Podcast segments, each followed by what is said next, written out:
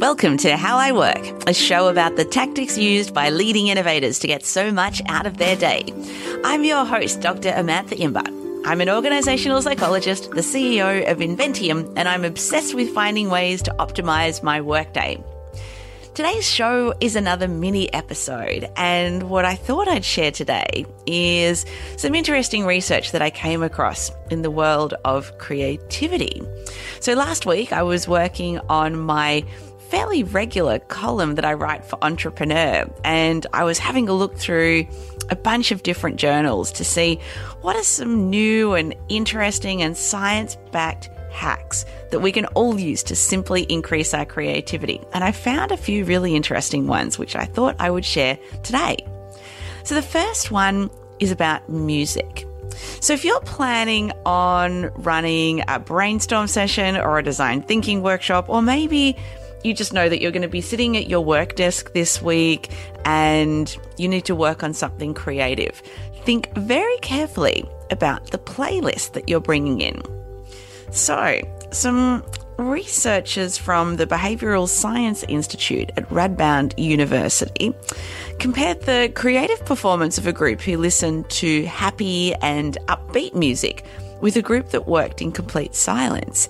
And interestingly, those who listen to the happy music produce significantly more creative solutions. So, make sure you pop on some positive, upbeat tracks on your Spotify playlist for your next workshop, or when working solo, maybe maybe do a bit of an 80s flashback. Um, I know I love my 80s music, uh, and that is pretty much the soundtrack I use for every single workshop I run. The next tip involves the great outdoors. So, if you happen to be suffering from a bit of writer's block or whatever your equivalent is, getting unstuck can be as simple as going for a wander outside.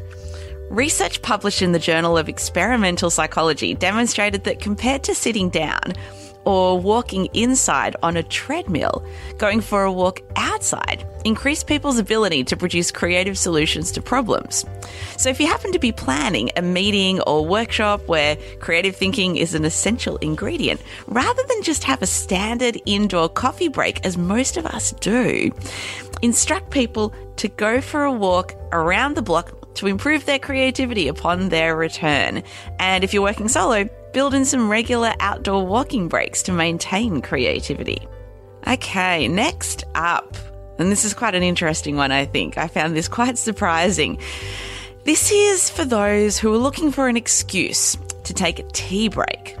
So, thanks to some researchers at Peking University, you now have one. So, these researchers found that drinking a cup of tea, as opposed to drinking a cup of water, increased creative thinking performance.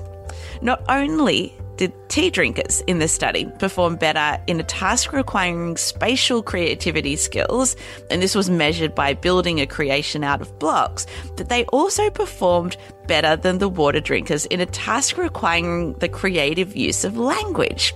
So, when a teammate catches you taking your 11th tea break for the day, you can just respond by saying you're warming up your creative juices. Really, quite literally, in fact.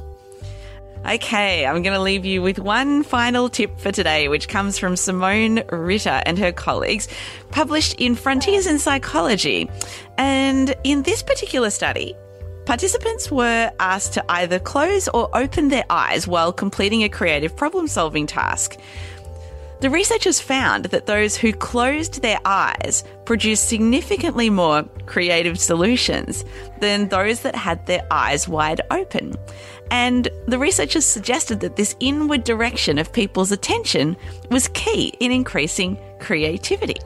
So, if you've got some creative work to do, simply go for a walk in your local park, come back and make yourself a cup of tea, and then sit at your desk and, with your eyes closed, listen to some Cyndi Lauper and watch your best ideas flow. That's it for today's show. Thank you so much for joining me. You probably know what I'm going to say now if you've listened to this show before, and that is if you're liking the show and you're getting some useful stuff out of it, I would be ever so grateful if you could leave a little review in iTunes because it will help more people find the show. Oh, and if you liked it, maybe tell someone else about it that you think could benefit. I'll see you next week. Thanks for listening.